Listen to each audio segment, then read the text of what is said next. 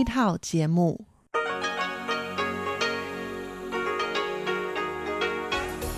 Đây là Đài Phát thanh Quốc tế Đài Loan RTI.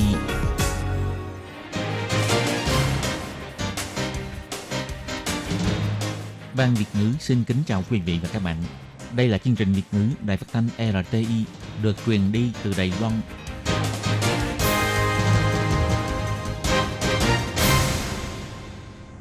Thúy Anh xin kính chào quý vị và các bạn. Chào mừng các bạn cùng đến với chương trình phát thanh của Ban Việt ngữ Đài Phát thanh Quốc tế Đài Loan RTI ngày hôm nay. Kính thưa quý vị và các bạn, hôm nay là Chủ nhật, ngày 6 tháng 9 năm 2020, tức nhằm ngày 19 tháng 7 năm canh tí. Chương trình hôm nay gồm các nội dung chính như sau. Mở đầu sẽ là phần tin tức quan trọng trong tuần vừa qua.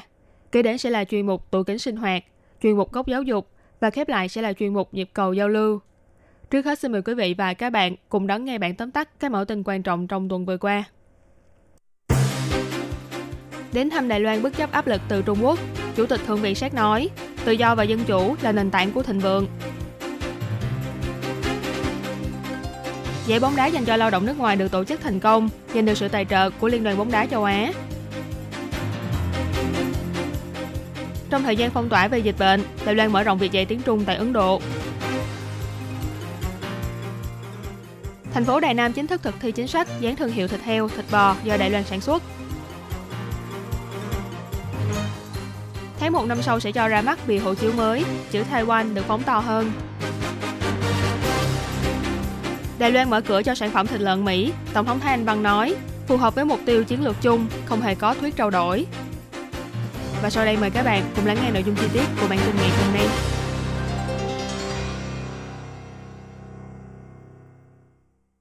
Mối quan hệ giữa Đài Loan và Cộng hòa Séc tiếp tục làm sâu sắc hơn. Hôm qua, Chủ tịch Thượng viện Cộng hòa Séc, ông Milo Vistricho, dẫn đầu phái đoàn 90 người đến thăm Đài Loan. Đây là phái đoàn có số người đông nhất và cấp bậc cao nhất từ trước đến nay, tạo ra một dấu mốc mới trong quan hệ giữa hai nước. Ngày 31 tháng 8, Ủy ban Phát triển Quốc gia, Bộ Ngoại giao và Bộ Kinh tế Đài Loan đồng tổ chức Diễn đàn Đầu tư và Thương mại Đài Loan, Cộng hòa Séc hai bên sẽ ký kết biên bản ghi nhớ hợp tác trong lĩnh vực thành phố thông minh và AIoT, cộng đồng khởi nghiệp và máy móc thông minh. Lúc phát biểu, Bộ trưởng Bộ Kinh tế Vương Mỹ Hoa nhấn mạnh, hy vọng hỗ trợ các doanh nghiệp hai bên điều chỉnh bố cục chuỗi cung ứng trong thời kỳ dịch bệnh, nắm bắt cơ hội kinh doanh hợp tác công nghiệp trong thời kỳ hậu dịch bệnh và cung cấp nền tảng hợp tác, trao đổi kinh tế thương mại giữa hai bên đối với lời chỉ trích của Bộ trưởng Bộ Ngoại giao Trung Quốc Vương Nghị về chuyến thăm Đài Loan của ông Milo Vistiso là một hành động khiêu khích công khai và đe dọa rằng Trung Quốc sẽ khiến ông ấy phải trả giá đắt vì hành vi thiện cừng và đầu cơ chính trị của mình. Bà Vương Mỹ Hoa từ chối bình luận về tuyên bố này trong một cuộc phỏng vấn trước cuộc họp. Sau đó, lúc phát biểu, bà nhấn mạnh rằng ngoài mối quan hệ trao đổi kinh tế và thương mại chặt chẽ giữa Đài Loan và Cộng hòa Séc, từ lâu hai bên đã chia sẻ các giá trị phổ quát về dân chủ, tự do và nhân quyền và khi các nước dân chủ đang theo đuổi nền kinh tế phát triển và tăng trưởng thì cũng phải tuân thủ những giá trị cơ bản này. Bà Vương Mỹ Hoa cho hay. 那民主国家在追求经济发展跟成长的同时，tất nhiên là phải tuân thủ giá trị cơ bản tự do dân chủ, cởi mở và trách nhiệm xã hội để cho doanh nghiệp ngoài đầu tư và thu lợi nhuận đều có thể phù hợp với quy định nhân quyền liên quan. Điều này đúng như ông Milo Vistitro đã nói, nếu vì tiền mà hy sinh những giá trị này thì cuối cùng cũng có thể ngay cả của cải cũng không có. Lúc phát biểu, ông Milo Vistitro cũng chỉ ra rằng tự do và dân chủ là nền tảng chính của sự thịnh vượng. Nếu không có cơ hội hợp tác tự do giữa các doanh nghiệp thì Đài Loan và Cộng hòa Séc sẽ không được tự do. Ông hy vọng mọi người sẽ nỗ lực hết mình để làm sâu sắc hơn mối quan hệ giữa hai bên. Hiện tại, Đài Loan có khoảng 720.000 lao động nước ngoài. Hiệp hội phát triển những người làm trong công tác lao động nước ngoài Đài Loan hàng năm đều tổ chức cuộc thi bóng đá Cúp Đài Loan dành cho lao động nước ngoài. Năm 2019, thành lập Liên đoàn bóng đá lao động nước ngoài Đài Loan. Hiện nay có 24 đội, 840 cầu thủ tham gia. Cuộc thi năm nay tổng cộng có 408 trận, được diễn ra tại các nơi trên miền Bắc, miền Trung và miền Nam Đài Loan. Các cầu thủ của 52 nước đã tham gia sự kiện này. Dự kiến giải vô địch sẽ được tổ chức vào ngày 22 tháng 11 tại sân vận động số 1 ở Bản Kiều. Ngày 31 tháng 8, người sáng lập Hiệp hội Phát triển của những người làm trong công tác lao động nước ngoài Đài Loan, Từ Thủy Hy cho hay, trong nhiều năm qua, giải bóng đá Cúp Đài Loan dành cho lao động nước ngoài được tổ chức rất thành công. Điều này đã khiến cho Hiệp hội giành được sự tài trợ của Liên đoàn bóng đá châu Á. Ông Từ Thụy Hy cho hay, đây là lần đầu tiên một tổ chức phi chính phủ Đài Loan được tổ chức bóng đá quốc tế trao cho một dự án phúc lợi công cộng. Thực ra, đối với các bạn lao động nước ngoài, đây không chỉ là một cuộc thi bóng đá, mà còn là nơi để họ giao lưu và giải tỏa áp lực. Để ghi lại quá trình thi đấu bóng đá của lao động nước ngoài trong những năm qua, Hiệp hội Phát triển của những người làm trong công tác lao động nước ngoài Đài Loan sẽ xuất bản câu chuyện trên sân cỏ của lao động nước ngoài tại Đài Loan, ghi lại những câu chuyện của các lao động nhập cư tham gia cuộc thi bóng đá ở Đài Loan. Dịch COVID-19 tại Ấn Độ diễn biến phức tạp và nghiêm trọng. Chính phủ Ấn Độ ra lệnh phong tỏa toàn quốc. Song văn phòng đại diện Đài Loan tại Ấn Độ không vì thế mà ngưng việc thúc đẩy, mở rộng dạy tiếng Trung và đã thành công hợp tác với ba trường học Ấn Độ dạy tiếng Trung trên mạng. Đồng thời dự tính sau dịch COVID-19 sẽ thúc đẩy việc dạy tiếng Trung trên mạng giữa Đài Loan và Ấn Độ. Ngoài ra, do xung đột biên giới Trung Ấn ngày càng kịch liệt, nhằm bảo vệ an toàn cho nước nhà, chính phủ Ấn Độ đang tiến hành thẩm xét và loại trừ các trung tâm dạy tiếng Trung của Trung Quốc. Cho nên, văn phòng đại diện Đài Loan tại Ấn Độ đã tích cực tiếp xúc với các đơn vị liên quan của Ấn Độ, hy vọng có thể cống hiến nhiều hơn trong việc giáo dục tiếng Trung không thể thiếu tại Ấn Độ. Từ năm 2011, Bộ Giáo dục Đài Loan trợ cấp toàn bộ kinh phí cho trường Đại học Thanh Hoa Đài Loan sang Ấn Độ khai phá thị trường dạy tiếng Trung và các phương án hợp tác liên quan. Và gần 10 năm nay, trường Đại học Thanh Hoa đã ký kết hợp tác với các trường đại học của Ấn Độ, thành lập 7 trung tâm giáo dục tiếng Trung của Đài Loan tại Ấn Độ. Với sự tích cực thúc đẩy chính sách hướng năm mới của Bộ Giáo dục Đài Loan, năm 2019, Tổ giáo dục của Văn phòng đại diện Đài Loan tại Ấn Độ đã ký kết thành lập Trung tâm Giáo dục Đài Loan với 8 trường học của Ấn Độ. Và như vậy, chỉ trong vòng hơn một năm, số trung tâm giáo dục tiếng Trung của Đài Loan tại Ấn Độ tăng đến 15 trung tâm. Nếu tính thêm các giáo viên tiếng Trung của Đài Loan đến dạy tại các trường, thì tổng cộng có đến 22 điểm dạy tiếng Trung của Đài Loan tại Ấn Độ. Tuy nhiên, khi dịch COVID-19 bùng phát tại Ấn Độ, việc thúc đẩy giáo dục tiếng Trung của Đài Loan tại đây cũng bị ảnh hưởng. Do đó, văn phòng đại diện Đài Loan đã tìm cách đột phá hoàn cảnh khó khăn này bằng cách thúc đẩy dạy tiếng Trung trên mạng nhằm giảm sự ảnh hưởng đến mức thấp nhất cho các học sinh đang học tiếng Trung. Căn cứ theo thống kê của Bộ Giáo dục Đài Loan, các trường đại học cao đẳng của hai nước đã ký kết thỏa thuận giao lưu học thuật với 668 hạng mục. Thị trưởng thành phố Đài Nam, ông Huỳnh Vĩ Triết, tài cầm thương hiệu thịt heo Đài Loan cho biết, nhà hàng này sử dụng thịt heo Đài Loan. Khi thấy nhãn hiệu này thì mọi người cứ yên tâm vào tiệm thưởng thức các món ngon vì tiệm này không sử dụng thịt heo của Mỹ. Thị trưởng nói, mọi người hãy ủng hộ thịt heo Đài Loan. Nhìn thị trưởng Huỳnh Vĩ Triết thưởng thức các món ăn một cách nhiệt tình thì ta biết là hương vị của nó ngon như thế nào. Thị trưởng cho hay, Chúng tôi kiên trì sử dụng thịt heo trong nước.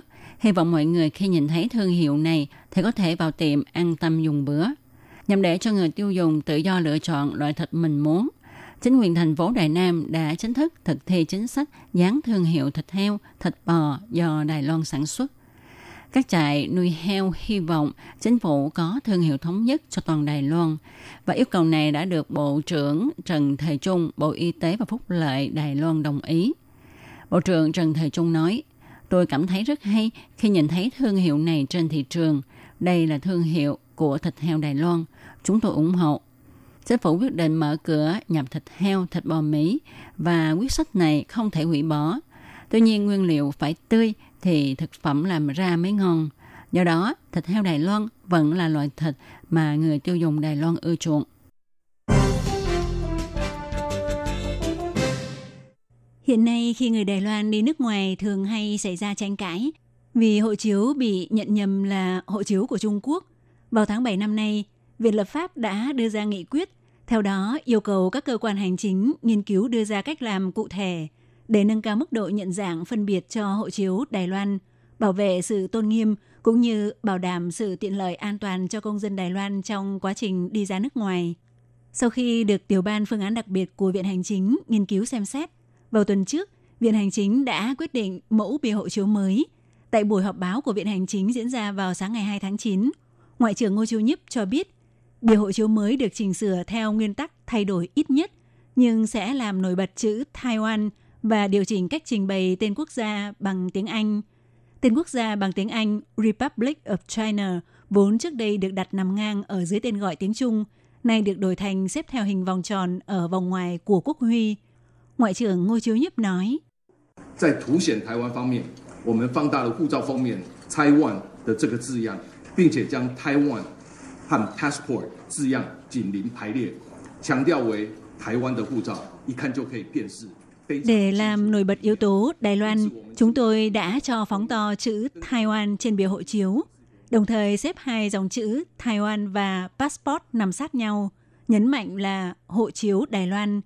vừa nhìn vào là sẽ thấy ngay rất rõ ràng.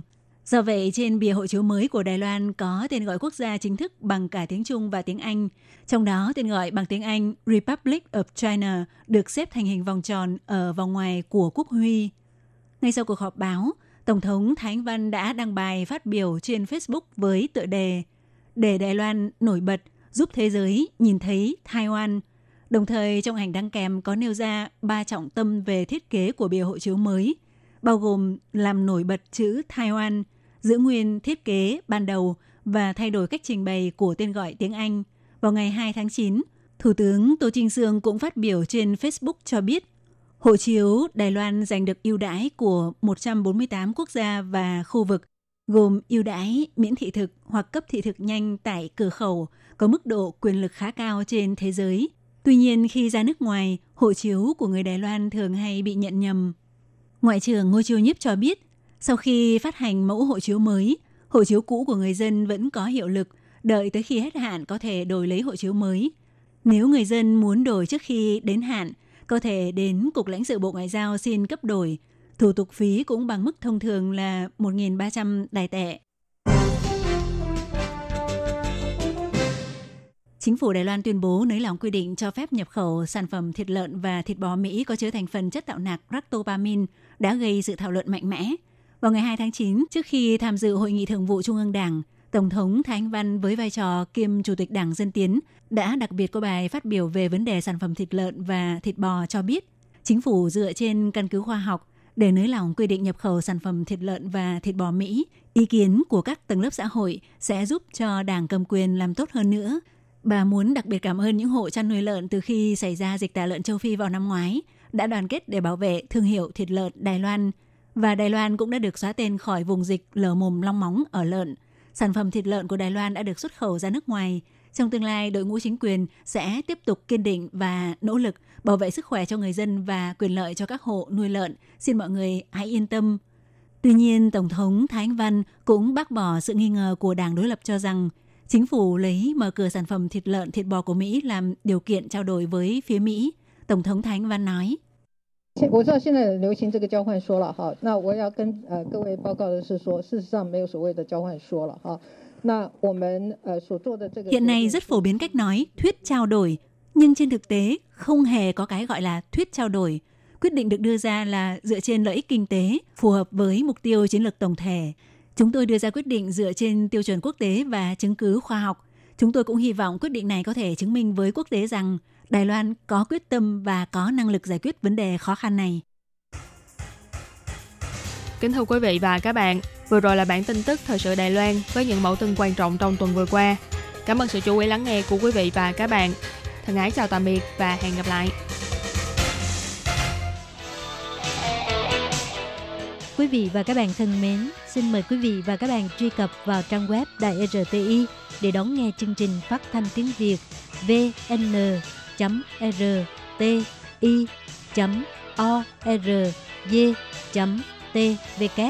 và cũng có thể truy cập FB fanpage của Ban Việt ngữ RTI tiếng Việt.